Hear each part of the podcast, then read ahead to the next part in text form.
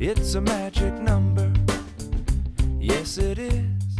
大家好，这里是和你一起想东想西、聊天聊地的。想聊天，哎，哎，不是一起吗？好好好，呃，反正你们听懂就行了。这是想聊天儿，我是杰西卡。我是瑞娜，我是大牛。We're gonna talk about today. We gotta learn to reduce, reuse, recycle. Reduce, reuse, recycle. 今天跟大家聊一个有意思的话题，就是二手交易、二手买卖这件事情。主要是因为我前段时间搬了家，然后是从一个一房一居室搬到一个两居室，所以就空间多了很多，所以我需要大量的家具去填充这个新的空间。然后我就是进行了为期两个多月的各种网上的搜罗，然后现在是搜罗了一堆的二手家具，然后把我家给填全了。然后跟咱们家聊的时候啊，大宁就很有兴趣，就觉得说，哎，二手这个好，这个有意思，因为大宁好像是没有怎么买过二手家具对吧？家具，要不哦咱们可以先聊一下说，就主要是我和瑞娜啦第一次接触二手买卖这个概念是什么时候？可能二手这个概念也不是买卖吧，应该就是 小的时候就会捡一些姐姐什么，甚至还有哥哥 的一些衣服啊、玩具啊什么的。我觉得得我从小应该有很多东西都是二手的。你是家里面有年龄相仿的小朋友吗？对，就是我姐姐比我大好几岁，但是他的衣服因为都还挺好的，可能他们家那时候条件比较好，所以有很多名牌啊什么的。哎呦，然后就会，而且小朋友因为身体长得很快嘛，是然后就会把他不穿不了的衣服就给我，还有一些玩具也是，我的第一个芭比娃娃就是他不玩的给我的那种。我也是，我小时候因为个子很高嘛，然后我都是很难去我这个年龄的那个商场的那个片区去买衣服，因为我就是会比一般小孩要高很多。嗯然后，所以就导致我其实大概到高中、初中的时候，我就一直开始穿我妈的衣服，或者我们俩就会干脆就是共用一个衣橱啦。这其实就是最早一个二手的概念吧，就是嗯只要它不是全新，它就是二手的嘛。然后包括我妈也有两个妹妹，然后我们全家的女的都特别高，都是共享衣橱的这种，嗯我好像没有觉得有什么不对。我觉得这我到现在也 没，我这次回北京，我的嗯舅妈还给我整理了一包衣服，还有首饰什么的。嗯，然后她同事还跟她说：“哎呀，你外甥女儿都已经是那边 就是工作又非常好，人家不会再捡你的衣服了。”然后她 还是整理了一堆，就她也没怎么穿的。她就说：“你反正你可以挑一挑，就如果你不要的话就没关系，但是如果你有喜欢的，你就。”直接拿走这样子，我也觉得就很好。一个是是他会想着你，就是帮你去准备这些可嗯能你会喜欢的东西；一个是就可以让这些东西焕发第二春。是。那你第一次自己亲手去买这个二手物品，你还记得是是个啥吗？我回忆了一下，我觉得应该是在大学的时候。哎呦，对，我本觉得科吗？对，在北京我，觉得大宁，你没有当时在大学的时候没有逛过学校园里的跳蚤市场吗？我是那个在跳蚤市场摆摊儿的那个。啊，因为我们学校是有这个传统，就是嗯每年到了毕业季，然后毕业的那一届师哥师姐就会在校园里，就是摆那种摊儿，然后卖他们就是不会带走的那些东西，嗯而且可能也有一些就是，比如没毕业，你到大三了，你也想过去凑个热闹，你也可以摆一个嗯。摊儿，然后学校是不会管的，哦反而会有保安去维护这种秩序，所以我们都很习惯于就是到了那个比如五六月就去师哥师姐的那些摊儿上逛一逛，而且他们都卖的很便宜，然后有一些就很实用，你可能在宿舍里用的什么小桌子、小电扇、哦什么小灯，或者还有就是嗯你明年可能用到的教科书，你都能在那边买到，嗯这太实在了，尤其是教科书，可能非常非常新非。常 对，非常好卖，对。就卖的人也很开心，对，买的人也很开心。而且其实还有很多就是那种嗯，不是学生，可能平时是干别的的一些成年人来收这些学生的教科书，就是很便宜的价格收走一大波，然后他们会在开学的时候，新生要入学的时候，再以几乎原价的价格卖给那些所以你们就是随便就是放地上吗？还是你们真的需要支个摊儿，有个桌子啊放地上什么的？有一些师哥师姐他们会拿，比如说一块布就铺在那儿，然后或者是一个床单儿他不要的，嗯。或者是那种你在宿舍里会铺的那种脚垫儿啊什么的，嗯就他铺出来自己的一块地方然后还会做那种价签儿，就是拿一个纸板写上那个哪个多少钱，或者贴在那个书上，就真的就很、啊很像，就是我们想象中国外的那种跳蚤市场的样子对，子。就是那个样子。这个概念听起来很好啊！我当时上学的时候没有，因为我们一个是我们校园特别小，人经常说一脚足球从前门能踢到后门出去，这样每次买教科书啊什么的，好像都是集体买。然后我当时好像也有这种概念闪过，说哎呀，别人用过的其实完全可以再用啊，但是其实好像没有这样一个成熟的渠道吧。我印象中，我第一次买的二手物品得要到澳洲之后了。澳洲这边有一种连锁算是商店吧，叫 Venus，不知道你们有听说过没有？它是对，它是一个慈善的二手店，嗯，就是像我们随便什么呃路人都可以把我们不要的东西，当然符合规矩的东西，我们就是放到他门口都有一个大桶，就放在那个捐献的这个桶里面，然后他们就会巴拉巴拉把合格的东西然后扒出来，然后放在他们的店里面去卖，然后卖到的钱他们就直接拿去做慈善了，所以相当于是你直接捐钱了，但是你捐的是物。这样一个嗯概念，当时我其实没有太理解这个背后它这个运作的这套规则，在我眼里它就是一个商店，你懂吗？因为它就是一排一排的衣服啊、裙子啊，然后我就进去逛，逛的时候我觉得说，哎，这衣服好像有点闻起来不是新的的味道，嗯你知道新的衣服会有一种不一样的味道啊，我就挑衣服，正常的挑衣服，然后试，然后就看中了一个小裙子，然后就拿到那个 check out 去结款，就是像正常逛街一样买到了，买到以后然后那个裙子穿出去，然后大家都说好看，问我在哪买的。钱吗？我记得特别便宜，大概也就二十刀吧，是一个短裙。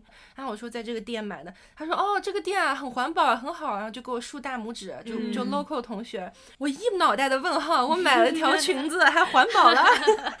你懂吗？然后后来我就在路过的时候，我再仔细去读他们店里面那些英文儿，我才反应过来，然后再加上网上搜才知道哦原来这个店是这样子一套嗯慈善的这个二手店。嗯所以这是我的第一个经历。而且很有意思的是，其实这个裙子今年夏天还在穿，所以你你想想看，大概有八年了吧，得有。嗯它其实可能别人不知道穿过多久，然后我又继续把它又穿了八年，嗯我觉得还蛮好的。对，嗯嗯我也是很喜欢逛那个维尼。当时上学的时候，我们学校旁边儿就是我走路去上学的路上，正好有一家店。如果嗯，我去早的话，我就去那家店里面逛逛，因为它是那种就是你在商场里面不太能买得到的一一些东西，因为肯定是人家都用过了嘛。我记得我买了一个现在还在用的东西，就是一个水杯，然后那个水杯嗯上是一个猪，小粉猪，然后拿了一个水杯说 I'm not a morning person，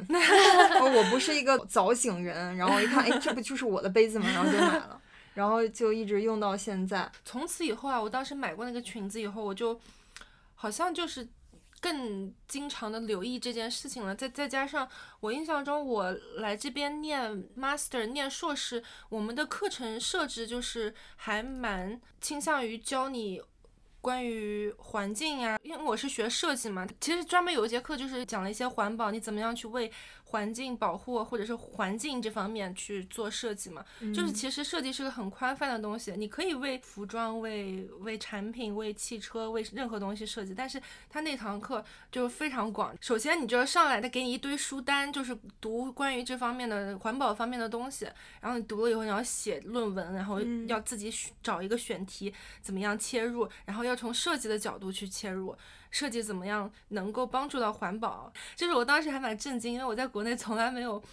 正儿八经说是在我的嗯教育体系中接触到环保这个概念，但是出来以后就有这个东西了。然后所以这个东西慢慢就是在我脑子里面，好像就变成了一个一个正常的、一个自然的东西。嗯然后以至于就是你带着这个眼光去看，嗯，在澳洲的生活，其实很多方面细节你都能观察到，就是这样的一种生活方式吧。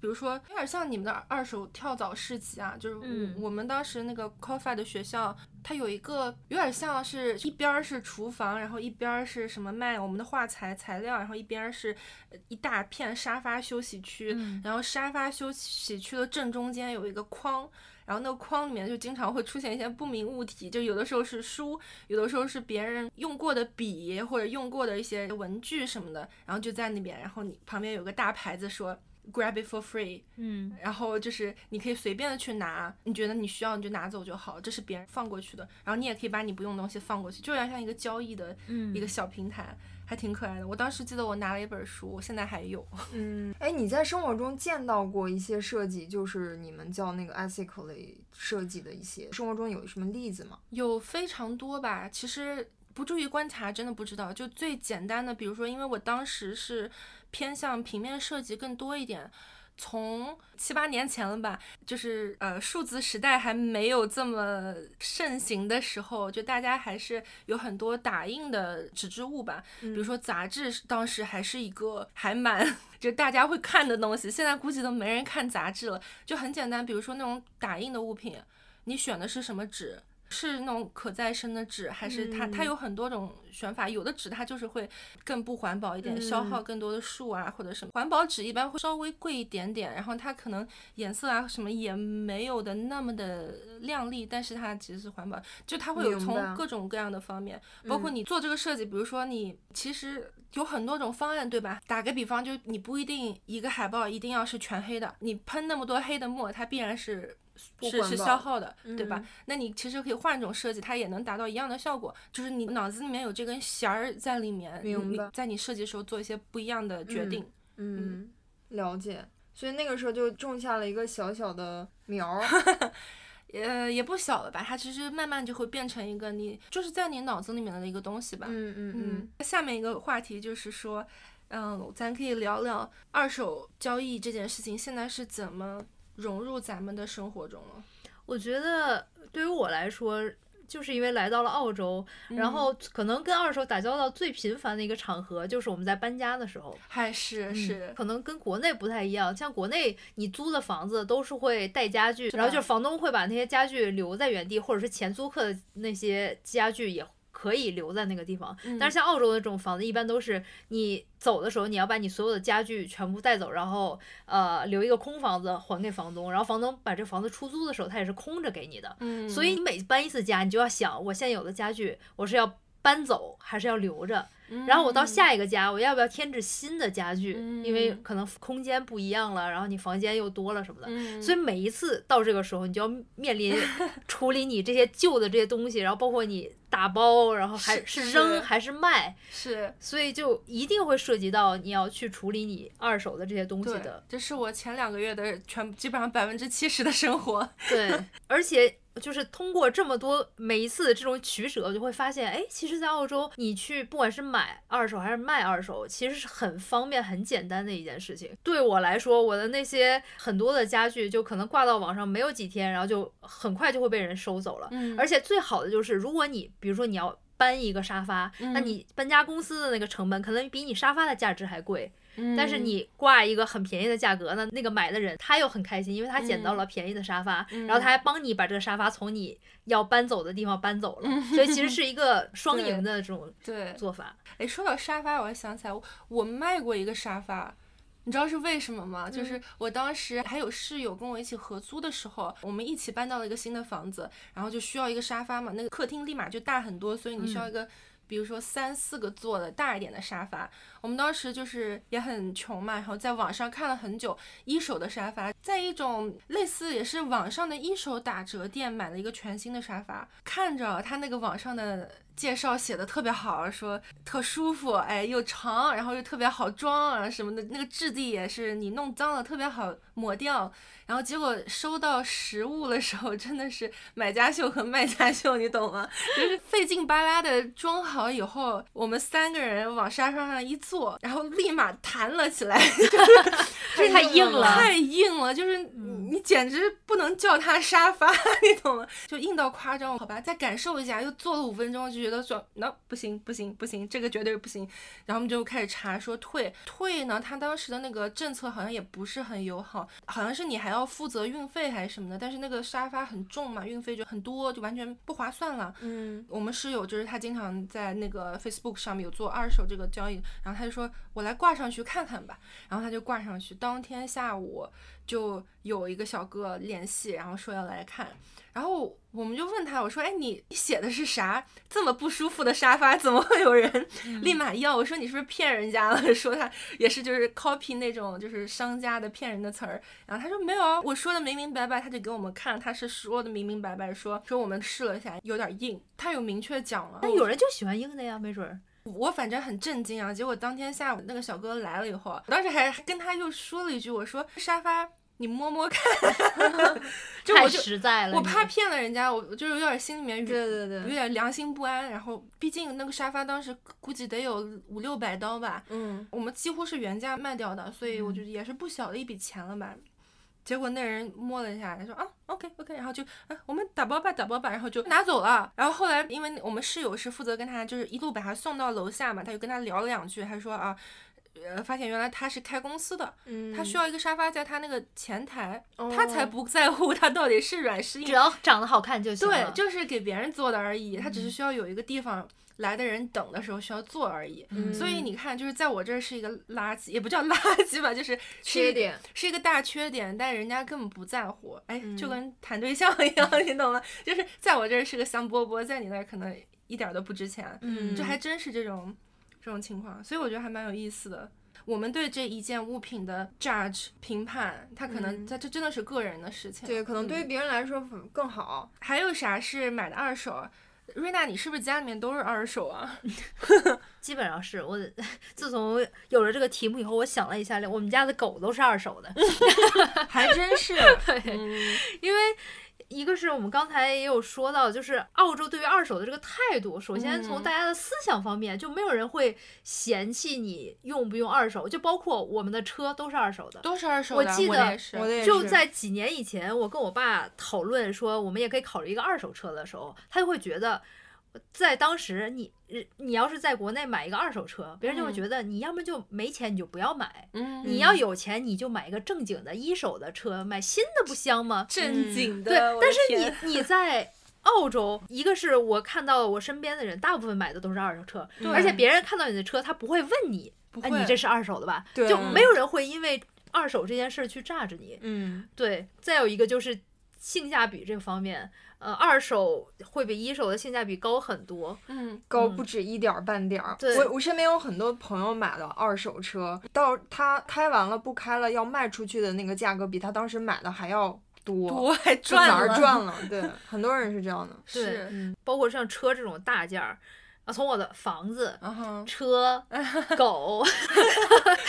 家里的家具、什么嗯床什么的，就基本上能移动的东西都是二手的，连花儿有一些都是二手的。所以我就很喜欢买二手的这些东西，就是除了它的价格之外，就整个交易的过程其实也很开心。是，我也对觉得，就举个例子，就我买的那辆车，我现在开的车，首先我要买车，然后我在网上看到这辆车的时候，我就觉得，哎，它符合我的要求，嗯。它的大小，然后它的品牌，它的新旧程度，嗯它的颜色，什么都很开心。嗯。然后等到去看的时候，卖车的也是一对儿 couple，、嗯。然后跟我们的岁数又差不多，然后嗯。聊的也很开心，就你就会觉得。呃，这不是一个真的是为了做生意来卖你这个东西的人，他们就是。说，呃，因为我老婆换了工作，然后所以我要给她换一辆大车，然后她当时也是很喜欢这辆车，而且他们把车保护的很好，然后我们就聊的又很好，那个价格也没有经过太多的扯皮，反正很快就定了一个价格。然后等到这车交易完了之后，然后他们那对 couple 说我要留着我的原来的那个车牌号，我会再给你换一个。结果过了两天给我换了一个车牌号，就本来还是一个我不太喜欢的车牌号，换完的车牌号是一个八八。我说哎，就这一整个过程，你就会觉得特别舒畅。你又用一个你很喜欢的价格买到了一个很心仪的东西，然后又觉得自己非常幸运，过程也很开心。我现在这个车也是，我觉得我算是我最得意的一件二手交易吧。这个故事得从头说起，就是因为我们当时买车的时候，我还不会开车，当然我现在也还是不太会开车，就是我也是个不懂车的人，所以基本上是交给土哥去决定去做这个搜查嘛。嗯然后他就是一直喜欢马自达，然后他一直喜欢马自达三，然后我想说，OK，大千世界有那么多车，你就喜欢这一款车，那咱们就买那一款车呗，因为我觉得它也很好看，然后我也觉得满足嘛，然后我们就去那个 4S 店去看。去了两家都没有货，这是其一。第二是他那个等的那个 list 已经排到六个月以后，而并且人家说这还是只是预估的。我想说啊，我好沮丧啊！要六个月之后，而且我记得当时是说你要交定金，定金好像就是一千刀而已。嗯但是如果他这个车没有办法六个月给你，他定金是不退的，你定金他就拿走了，哪怕你决定不要了还是怎么样，他好像都是不退的，嗯还是只退一点点。所以呢，然后我们讲说看看二手吧，然后只拿出手机打开 app，然后一看就是一堆马自达三，然后。当时又刷了大概一周吧，然后就刷到一辆，嗯，我们当时是想买，就是不是顶配，是顶配下面的那一档，然后但是呢，看人家网上挂的是一个顶配，但是呢，钱是比下面那档还要再低一点的，就是低到不合理的价格，然后又说很新，大概那个公里数才五千，嗯非常新。然后我们想说啊，这不会是个骗子吧？然 后我们还觉得人家是个骗子，然后就开始跟人家聊，结果对面是一个算是个老爷爷了吧，然后就买车你要先找人去验啊什么的，就整个过程，这那个老爷爷就非常的警惕我们，觉得我们是骗子，就我们说能不能转账啊，能不能什么 Pay ID 什么或这这种 PayPal 什么这种科技的手段，然后老爷爷说不行。我要 check，啊，他要支票，对他要嗯支票，他就非常传统，然后整个过程中语气都有一点不友善，说实话，嗯觉得我们是骗子。然后经历了一系列的手续以后，当天去到一个很远很远的很远的地方去，他住的很远，去拿车，全程非常警惕，就是让我们跟着他，拿着那个支票。还不相信，拿了支票，支票在手上还不相信，让我们跟他现场去银行，让他把支票兑现了。在银行又我们排了老久的队，然后陪他去兑现，然后他跟银行的人确认那个钱在他账户里了，嗯，然后他才放手，他瞬间就变了一个人一样，超级了。对，就说啊怎么样，就开始跟我们唠嗑，就你能感觉到他那个绷紧的神经瞬间就舒展下来了，整个车也是非常好，非常非常好的一个 condition。我们一路上跟他从银行回他家去拿车的过程中，就瞬间就打开话匣子。聊的不行，他从他家有几只狗，他跟他老婆怎么认识，从早些年住哪个区，现在搬到哪个区，就一系列就唠唠的不行，然后一直到我们最后想说 OK 行了吧，差不多了，差不多了，我们拿车可以走人了。哎他老婆还一直留我们在他家喝晚茶，嗯他老婆还说，哎，我们家隔壁房子也在卖，你们要不要买？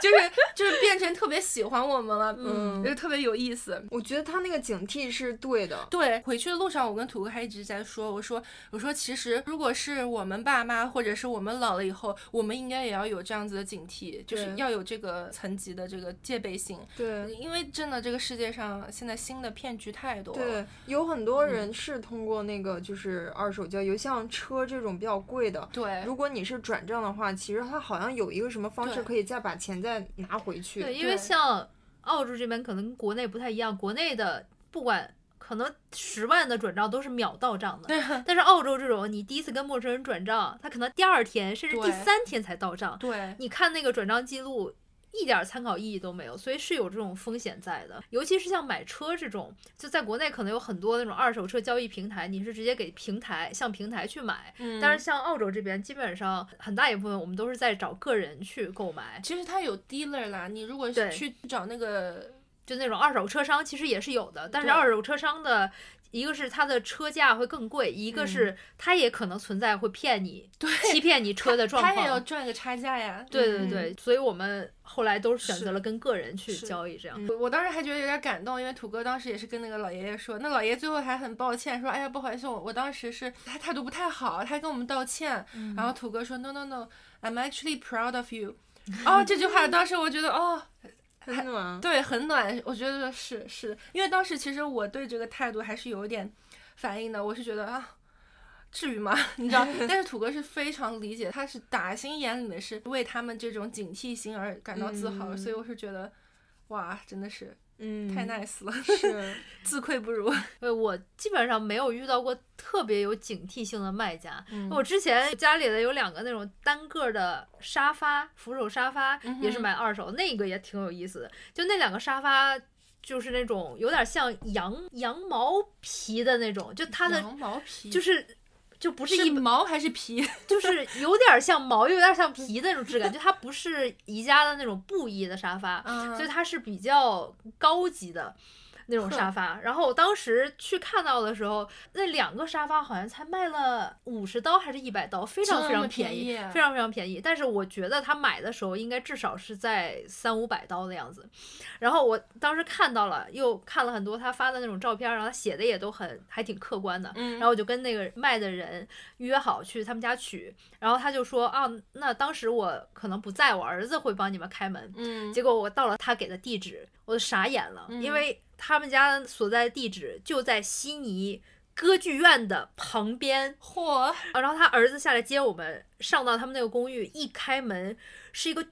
巨大的客厅，然后客厅全是落地窗，整个落地窗的风景就是整个悉尼港，左边是海港大桥，右边是歌剧院。就是如果不是因为买这个沙发，我肯定是没有机会进到这样的豪宅里的，我天因为，那样一个公寓，它。但我不知道是几房，因为我只去了客厅，嗯，但我猜可能是两房，那它大概的价格应该要在三百万澳币以上，也就是一千五百万人民币 左右。哇这个这是绝佳的地理位置啊！对这是，天呐，，对，然后我们在搬那个沙发的时候，那个卖东西他们家的房主的儿子还特别可爱，他帅吗？呃不太帅，就他还就他首先他也不是看着我们在那儿搬，他也一直在帮忙搬，因为那嗯两个沙发还挺重的。是，然后搬下来，我们说：“哎呀，你父母住的房子真好，你那个好好幸福。”他说：“嗯哎呀，这也确实是我生的比较幸福，这也是就是我是与生俱来的，也我也没有做什么贡献。还还谦虚，对，他在这就很谦虚，然后。但是你能看出来他是有钱的，因为我们把现金给到他，他看都没看，直接就揣兜里了。嗯我估计对于他他们家来说，可能那就是一个买薯条的钱。对，他可能只是需要有人来把这沙发搬走。对，就像你说的，就需要一个搬运工的钱而已，对对对对五。十。然后，但是这个就让我觉得很震惊，就像他们这么有钱的人，他们也会去卖他的东西，他也不是嗯。说找个人就随便把他全部都丢掉了或者怎么样，就他也是希望你别管钱多少，但是这个他可能曾经喜欢的这个物品还能在另一个人的家继续下去。对，就别嗯浪费了。因为像澳洲，其实如果你不要的那种大家具，比如说特别旧了，然后你也嗯。确实卖不出去，呃，定期这种 council 就是地方的，就像嗯。居委会的这种组织，地方政府，地方政府，嗯。他们是会定期来收这些东西，你就可以嗯过一段时间，你就可以看到。有一个小区或者一条街，所有的人家门口都是一些乱七八糟的那种破家具、破什么的东西。然后我那时候也会经常就是不要的东西，我就丢在门口。后来直到我知道 council 的这种定期清理，他们是直接拿一个那种垃圾车，嗯把这些东西压碎在车里。嗯我之前一直以为是 council 会把它回收了，然后再带去某些呃慈善机构啊什么的。嗯，但是当我知道他们这些家具这么不环保。对直接就被压碎成废末，然后直接拉到那个垃圾场的时嗯候，我就觉得。我每次清垃圾的时候，我就非常希望门口会有人来把它捡走。嗯，虽然我没有拿到那个钱，但是有人会把它继续用下去。我懂，我懂。这两个我阳台上这两个蓝色的凳子就是捡的，嗯 就是从那个就是大家扔垃圾的地方，然后搬回来的，因为挺好的嘛。对，嗯嗯，这一我特别我也理捡过在街上。对我特别理解，因为其实有的时候咱们扔一些东西啊，其实真的不是它不好了，或者是它的哪坏了，或者状况特别差了，所以我需要一个新的。有的时候真的是你就是地方不够了，或者是你你想要换一个风格，就是因为你个人的喜好变了，你你把这个家具给牵连了，你让它相当于是必须要把它处刑掉了。这个时候其实你有时候心里面也是挺不好受的，但是你又必须要把它扔掉。所以二手平台呃是一个很好的让物品再度流通起来的一个、嗯一个渠道吧。对嗯真的，我大概就是前段时间家里面搬家嘛，一直缺个餐桌。餐桌这种东西就其实还蛮难找到的，因为比如说像。嗯，一些咖啡桌啊，呃，叫什么茶几呀、这种对对对大家不常用的东西，磨损就比较小，所以你很容易在二手平台上找到状况很好的茶茶几啊，或者是各种椅子啊，像你的那嗯种偶尔坐一坐的小沙发呀，什么这种很好找。但是餐桌这种大家天天都要用的东西，呃，状况好的很少，所以就花了最久时间找的一件物品。然后，但是那天呢就找到了，找到以后特别开心，就符合 BOSS 我和土哥的审美以及 我们俩的要求。嗯然后我们俩一看说，哎，这个价钱非常好，非常便宜，因为我们俩看的是一个大理石桌面的一个桌子，很好，它那个。图片上看几乎是新的，嗯，就偶尔有一点点、一点点的磨痕。然后那个呃简介上写的也是，这个桌子我只用了两年，然后很新，保护的很好，很少用。然后我们现在需要一个更大的，所以我要把它卖掉。哇，这个价钱几乎是全新价的百分之二十，嗯非常便宜。然后呢，我们俩就看了半天，就把那个图片放大放到最大，去看各个细节，看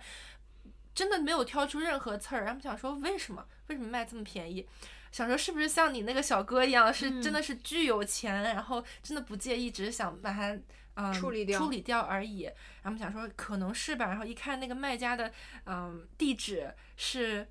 呃，东区 Little Bay 那一块儿，就是在悉尼的人肯定是知道，也是靠海的那一块儿，也是特别贵的豪宅区。嗯然后我们就一看那个地址，想说都 make sense 了，肯定是有钱人想处理掉而已，给我们捡着漏了，就你会有这种心理。然后我们就立马约了这个卖家，第二天就去看，桌子比较大，还订了一个 mini van，厢式的货车，嗯，对，就像小面包一样。对，就订了一个小面包车，然后去拿货嘛。结果吭哧吭哧的开车到了那儿，然后开门，然后看了那个桌子，一看那个桌子，我俩就傻眼了，为什么？因为那个桌子的整个边缘都有非常严重的磨损，就划痕。啊，对，而且那个大理石绝对不是真的大理石，大理石划了以后不是那样子的。对，因为大理石其实不容易划的，因为它是块石头。如果它有这么严重的划痕，要么就是这帮人就是每天就在啃桌子，要不然就肯定不是大理石。而且我都不知道为什么，就是你知道是个圆桌，嗯是圆桌的所有的一圈儿边上都磨了，我都不知道是怎么吃吃饭吃成这样子的，他们家可能没有盘子。完全不是他照片上和那个简介上描述的这个 condition。嗯然后我们当时就就是我们俩互相看了一眼，然后硬着头皮继续慢慢的向那个桌子靠近，假模假样的还检查了一下，然后当时就已经想走了，是不是？对，当时看了一眼就简直掉头就想走，然后那那个女的一看，发现我们俩好像在检查这个桌子以后，从一开始很热情的状态，一屁股坐到旁边沙发上，然后就是抱个手，冷眼看着我们俩。嗯，然后我还有点生气，因为我们是被骗的吧，对吧？嗯然后对啊，花了我们的大周末的时间，还租了车，还租了车，然后车也白租了，就是，然后嗯我跟我当时还，你知道人有这种嗯、有一个什么心理，什么什么补偿心理还是怎么样？就是我当时有一瞬间心里面还是想要说服自己说。应该没事儿吧，因为这毕竟是个二手，那我们自己用应该也会用几年，也会磨掉。我当时有一瞬间自己想说服自己，然后我看了一眼土哥，土哥就跟我翻了个白眼儿说 走，然后我还试图说服他，我说啊真的吗？我们要不要讨论一下这个真的那么严重吗？然后土哥很坚定，他说对，非常严重，因为即使桌子这种东西，它嗯不是大理石，它上面是有一层 coating 的话，它只要有一个角磨了，它很快就会那个膜会越来越大，会大，蜕皮。对，退的越来越大，所以他就是很坚定，他说他就是跟那女的说，哎呀，实在不好意思，这个跟我们当时想象的很不一样，非常礼貌，也没有说他骗我们，对吧？就说不一样，所以我们恐怕不能买了。那女的说，That's alright, that's fine，就这样，然后就是嗯也不说拜拜，也不说抱歉，就是一点儿悔过的态度都没有，然后我们就道歉，然后就走了。嗯，然后我就非常生气，车也白租了什么的，嗯这是我的第一次最不成功的一次经历吧，就是嗯。没想到真的还会有人放假照片啊，可能是他刚买的时候的照片吧，还真的明目张胆。然后这就说回到我们当时当天去之前，那个女的问我们说，她同时有五十个另外的买家在跟她联系，她说问我们要不要付定金先，幸亏我们嗯。当时是坚决的说不付，必须要嗯。看到才能交易。嗯，要不然的话，这个定金我估计估计那女的那个态度也是要不回来了，所以就很矛盾，你知道，就是二手这个平台好是好，但是的确也是会鱼龙混杂。大部分我觉得人是好的，我百分之九十九的经验都是好的，但是你碰到一次这样的，你还是得要擦亮眼睛。这个女的也很鸡贼，好她知道过来看就不买了，对所以你先付定金，而且还告诉你的同时有五十个人呃，其实也也不一定，因为就我不知道你们有没有自己亲自去卖二手的这种经验。我有，对，因为我也有，就是如果你有一个东西，你标价是很便宜的，真的会有很多人来问，嗯而且就是你回不过来的那种，因为你也没法判定他这个人到底是真的要买，还是来试探你一下，嗯或者是有一些想要骗你钱什么别的想法。嗯然后我也会说，那你如果真的想要，你就付一个定金给我，这样我就会帮你留着它。嗯对，其实是会有这种操作的，但是你遇到的那个显然是因为他就是不够诚实。像我看到的很多，就包括可能大宁在问，就是你找不到你比较合适的那些你想要的那些东西，因为嗯我们在看这些二手 listing 的时候，我们就会看。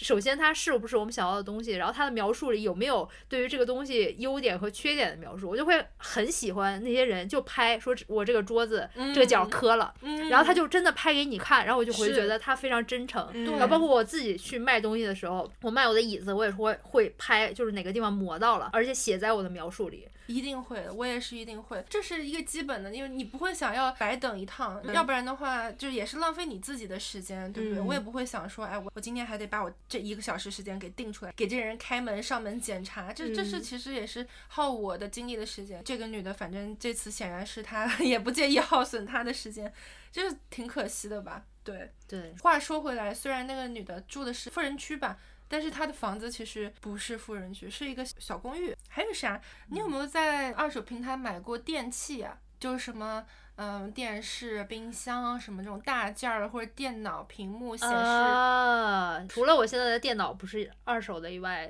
全都是二手的。我们家的电器也都是二手的。买这种电器什么的，我就会非常喜欢要中国留学生的，哦，嗯，因为他们不怎么看电视，不怎么用，其实。因为很多那嗯种中国留学生，他们买来那个电视，他可能就是为了让家里有一个电视，他的使用频率非常非常少。嗯对然后等他要毕业回国，或者他要搬家的时候，或者他要换新的时候，对，他就会把它特别便宜的面卖掉。他可能买的时候一千刀，他卖的时候就一百五十刀。因为他急着卖，他要在他回去之前嗯对他把它清掉，其他的家具甚至还有我不要钱拿到的。疫情刚爆发的时候，就有一些留学生他们已经回国了，但他们的房子之前哦一直在这边没有退，然后呢，他们委托其他的朋友帮他们把房子退掉，但是嗯房子里所有的家具他没办法清走。嗯，就是如果他选择找一个搬家公司把它全部扔到垃圾场，那可能也要花费上千刀的价格。是所以他就直接让他朋友来挂，就是今天几点几点之前，嗯只要有人把它们搬走就不要钱。是嗯然后我就去到那儿，然后就发现留学生的家具什么的非常好。到现在我用了两三年的一个化妆台，还有之前的一个两个人的宜家的那种小的皮质沙发，嗯全是就免费这么搬来的。而且在搬的时候，那个帮朋友挂这个帖子的人还说。哎，还有没有需要的？你们再看一下。就他恨不得我们能把这一趟把所有的东西全部帮他清掉，这样他就可以直接交给中介了。对是对，那这种经历我也会觉得，就哎，我好像还在帮助别人一样。对。那你的这些信息是你必须要就是经常去刷那些二手平台吗？才会看到？是，就是那一段可能我呃会需要买一些二手东西的时候，我就会经常去刷。然后，但现在已经不用了，因为像小红书这种，它的算法是很厉害的，只要你点过一次，它就会一直帮你推嗯，这种别人的二手信息。嗯但对，但就我的经验来说的话，比较适合买二手的情况是你并没有那么着急用。嗯就比如说像搬家，我没有餐桌也行，我在那个吧台上吃，或者是在那个茶几上吃饭也行，所以我并没有那么的急着要，所以我真的是找了两个月我才找到一个。我觉得你这说的很对，我嗯就有一波二手是将就着买的，就是那嗯种第二天家里要来朋友，然后家里没有茶几，提前一天的下午就去联系了买了茶几。抱佛脚，对对对，茶几还有我忘了，还有一个地毯还是什么沙发什么的这种大件儿，嗯，然后买回来其实是不满意的，对吧？在只不过是当时因为急着要，嗯。所以那个东西好像没用两个月就被我又用二手给卖出去了。嗯。嗯，因为它放在那个地方，就是首先它描述我也没有看清楚，我以为是个大理石的那种面儿，但其实嗯它是贴的大理石的那种面儿。嗯嗨，对怎么都是这种大理石的这种片子，然后而且它又太大了，就是放在那儿又很占地儿。没有量好这个尺寸。对，嗯就是因为急着要要吧。嗯然后后来但是也还挺好的，因为通过平台就很快就卖出去了。是，嗯，所以就是这个心态，你买二手心态要放平。如对，你要像淘宝一样，慢慢哎的淘。对对对。嗯，对，你要有一个那个标准在那儿，那个最低标准你一定要达到才能买。比如说，反正我是会给自己设一个 budget，嗯，桌子什么一个价格区间我才会考虑。就是设置好筛选的标准嘛。对对，有的时候我看上的东西在那个家居店都还挺贵的，嗯，但是呢，你再仔细一看，就不光说是家具，就比如说哪怕是衣服呀，就各种你购物的东西。你看上东西，你一看啊那么贵，你再一看它凭什么那么贵？你再一看材料就是这么回事儿，它也不是说真的是用了多少材料所以才那么贵，它很多时候就是一个品牌溢价。那我为什么要去给它付这个溢价的钱啊？最让我觉得不可思议的是，我觉得澳洲的宜家都很贵。宜家是越来越贵，我们家宜家又涨了一波价。对，每一直在涨。我们家五年前买的沙发，呃，五百刀，现在前两天看八百多刀。在我印象里，一直觉得宜家是那种亲民的，然后它用材料又很环保，因为它没有什么漆，性价比很高。结果没想到，我有一个朋友，就是他一书房买的全部宜家的这种家具，花了好像两万刀吧，大概。就大概十万人民币的这种价钱，就在我看来这是不可接受的。就怎么会花这么多钱买宜家？就是如果选新一手的宜家还是二手的，虽然是旧一点，但是品牌更好的东西，我嗯肯定会选二手的。这样，我觉得也是。对我们还是更愿意付钱给质量，而不是它的品牌溢价。对嗯而且主要是这种生活方式，就是你会觉得更环保，就是嗯你用那个词更 ethically 的一种 嗯生活方式。对，其实这样说到这儿，我还想问一下说，你们有什么东西在你们脑子里是绝对或者不太倾向去买二手的？我现在是不太会买二手的衣服了。嗯，就你们刚才说有淘到二手的，现在嗯还在穿的衣服，我就想起来，就刚才我们提到我第一次买二手的，在我们学校的跳蚤市场，嗯，其实是买了一条裙子的。这得多少年前了？对，十 五十十十十好几啊，年前了。好好，不要暴露年龄了。它现在还在我的衣柜里，嗯但是我也没有怎么穿过。但是每次搬家都还带着它。对，就我总觉得好像我可以穿，但是我又不知道因为什么，我就不太会穿它，就还是不太合适。其实，风格不一样了。对对对嗯对对所以我就觉得，那我宁愿买一手的。合适我的衣服就不一定是什么品牌，还嗯是多有多贵，但是至少你是会穿的，你不会把它放在那儿浪费掉。我其实现在也不太会买二手的衣服，因为你知道咱们现在刚才讲的二手交易都是从卖家那边直接买，而不是说嗯比如说在二手店里面，就这感受是不一样的。我会有一点，就是一种心理吧，就我有点介意这种贴身的东西。对对对对，它的那个卫生状况你是不了解的。对，嗯嗯，嗯还有就是比如说化妆品啊这种，我也哦不太不会不太好卖吧？哎，我之前经常看到，因为有人卖香水儿，比如说嗯用一半儿的那种香水儿，我之前也有考虑过。其实还有很水儿我觉得还好，但是如果要上脸那种化妆嗯品，我觉得可能其实蛮多卖上脸的，什么眼眼影啊，嗯，呃，口红，什么小姑娘买的多了就就卖掉。她跟你说没有用过，但是他可能也真的没有用过，但是我的脑子里面就会有一点，嗯，嗯没有办法接受。对，嗯但是在朋友之间，其实我们会互啊相给。朋友可以对因为认识的可以，对，因为你真的经常可能会买到不适合你肤质的那种护嗯肤品，或者不嗯适合你彩妆，嗯，所以就大家就互相哎，对对对，嗯我经常收我们家室嗯友的那个粉底，因为它太白了，每次它稍微买黄了一个色号，哎，李老师，哎，我也给会你，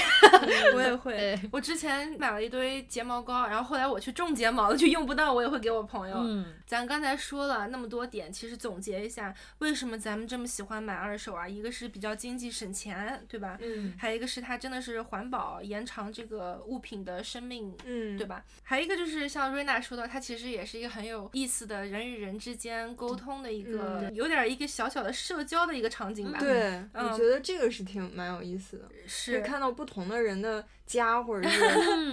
这个是。听到不同人的故事。我再补充一个，我觉得还有一个对我来说的好处就是，咱们刚才说的比较多是买，但我们如果能呃很好的把这个卖的这个平台利用起来的话，我觉得是一个很好的降低我们网购的试错成本的这样一件事情。嗯，因为我们有时候会在网上买东西嘛，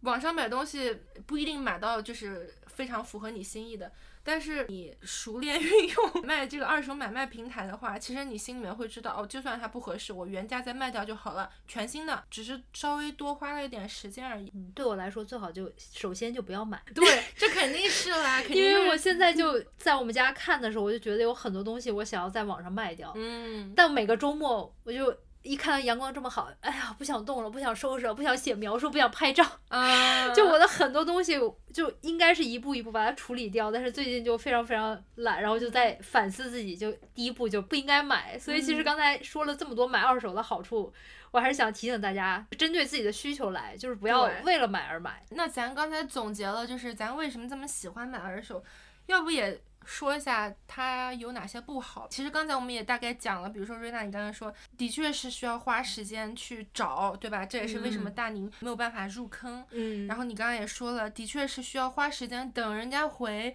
跟人家去交涉，然后砍价谈价钱，这是需要时间的，包括可能会需要一些技巧啊或者是什么的，这也是一个痛点吧。然后像我刚才也说的，比如说大件的东西，我会需要去租那种一个大一点的运输工具，租着是要钱的，包括你。也是需要这个时间成本去运输，去去过去去找他们的。有的时候，如果你买的东西卖家离你近点还好，有的时候你真的是会看到有一些卖家卖的东西很好，很便宜，样样都好，但是它就是特别远，开车一个小时，嗯然后你就会很纠结。大概率我最后是不会去的，嗯但是嗯如果真的决定去了的话，那还是蛮蛮长时间的这个时间成本。嗯包括比如说你要是一个呃女生单身的话，会需要另外一个人帮你去一起搬，对吧？你还嗯需要找你的朋友，这都是一些难点嘛？我觉嗯得像瑞娜刚才说的 scam，我遇到过。我我遇到过好多，就非常普遍。就是现在，如果你在 Facebook Marketplace 上面买东西的话，可以提醒一下大家，如果有人问你说能不能用 Pay ID，就直接说不能，就绝对不能。这是一个很普遍的一个 scam 了，就是他们是怎么做的呢？如果我今天我要卖个东西，然后瑞娜跑来问我说你接不接受 Pay ID，如果我说接收了。然后你就说，那我能不能先把这个东西钱先转你？然后你一听说，啊，这好啊，那你先嗯给我钱，东西都不看到了，那我能先拿钱，我就开心的答应了。答应以后，你会发现，本来这个东西一百块钱，瑞娜嗯给我转了一千块钱，然后我这时候就心想说，这怎么回事呢？给我转了这么多，我就去问瑞娜说，你怎么给我转了一千呀？这个东西就一百。然后瑞娜这个时候就跟我说，啊，对了，不好意思，我转多了，你能把九百刀转回给我吗？然后我一想说，哎，这也很公平呀，对不对？我不该得到这九百的，我就转给你了。然后你回头过个几天，过个一周再一看，那一百刀也没了。就是他们有这个技术怎么样呢？就是可以做这件事，这是很普遍的一个东西。Facebook 上你经常看到卖家会特地标好说 No Pay ID，嗯，就是就是就是这个哦。这个但是如果是普通的银行转账，不会有这种问题吗？呃，如果你决定要的话，一定要当面转，就是不要让他有机会在他那个机器上操作，嗯一定要当面转。最安全的就是现金交易，当面的现金交易点清楚。第二安全呢，我也做过的就是当面银行转账，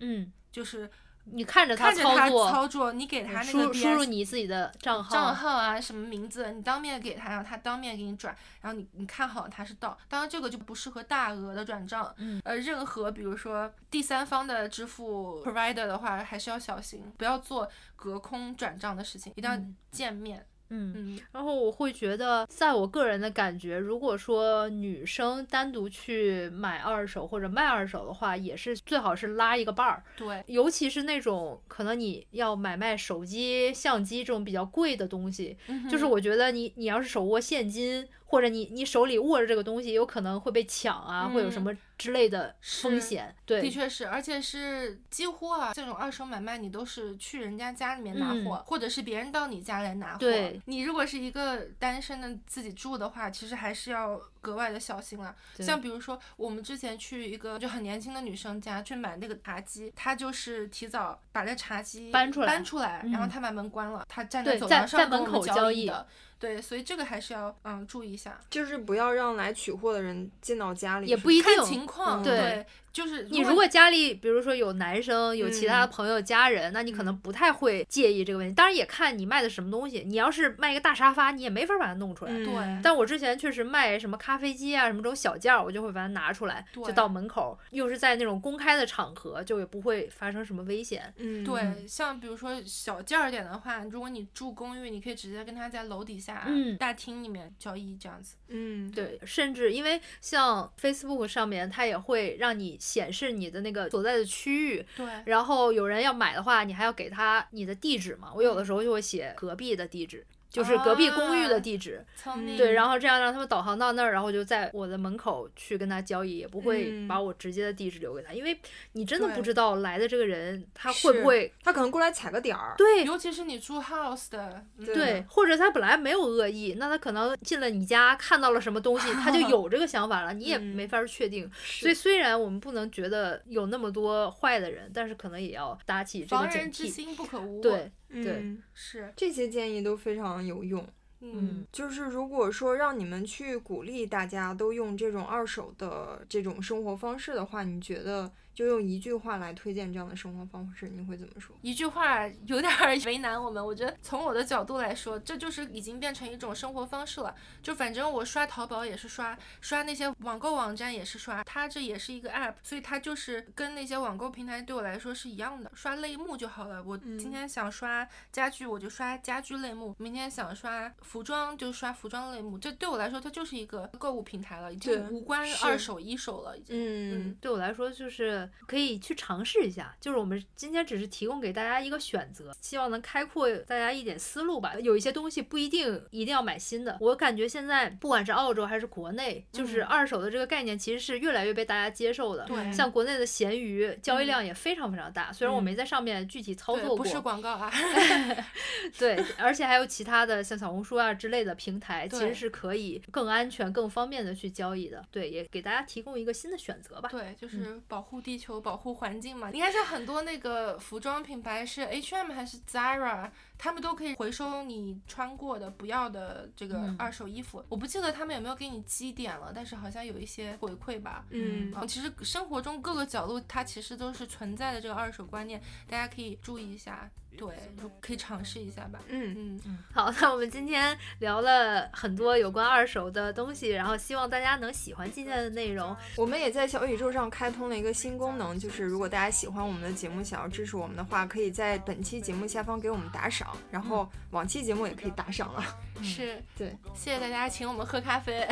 也欢迎在评论区积极跟我们留言，然后跟我们交流。那我们就这样吧，下下期期见，见拜拜拜 recycle. Reduce, reuse, recycle. Well, if you're going to the market to buy some juice, you gotta bring your own bags and you learn to reduce your waste. We gotta learn to reduce. And if your brother or your sister's got some cool clothes, you could try them on before you buy some more of those reuse. We gotta learn to reuse.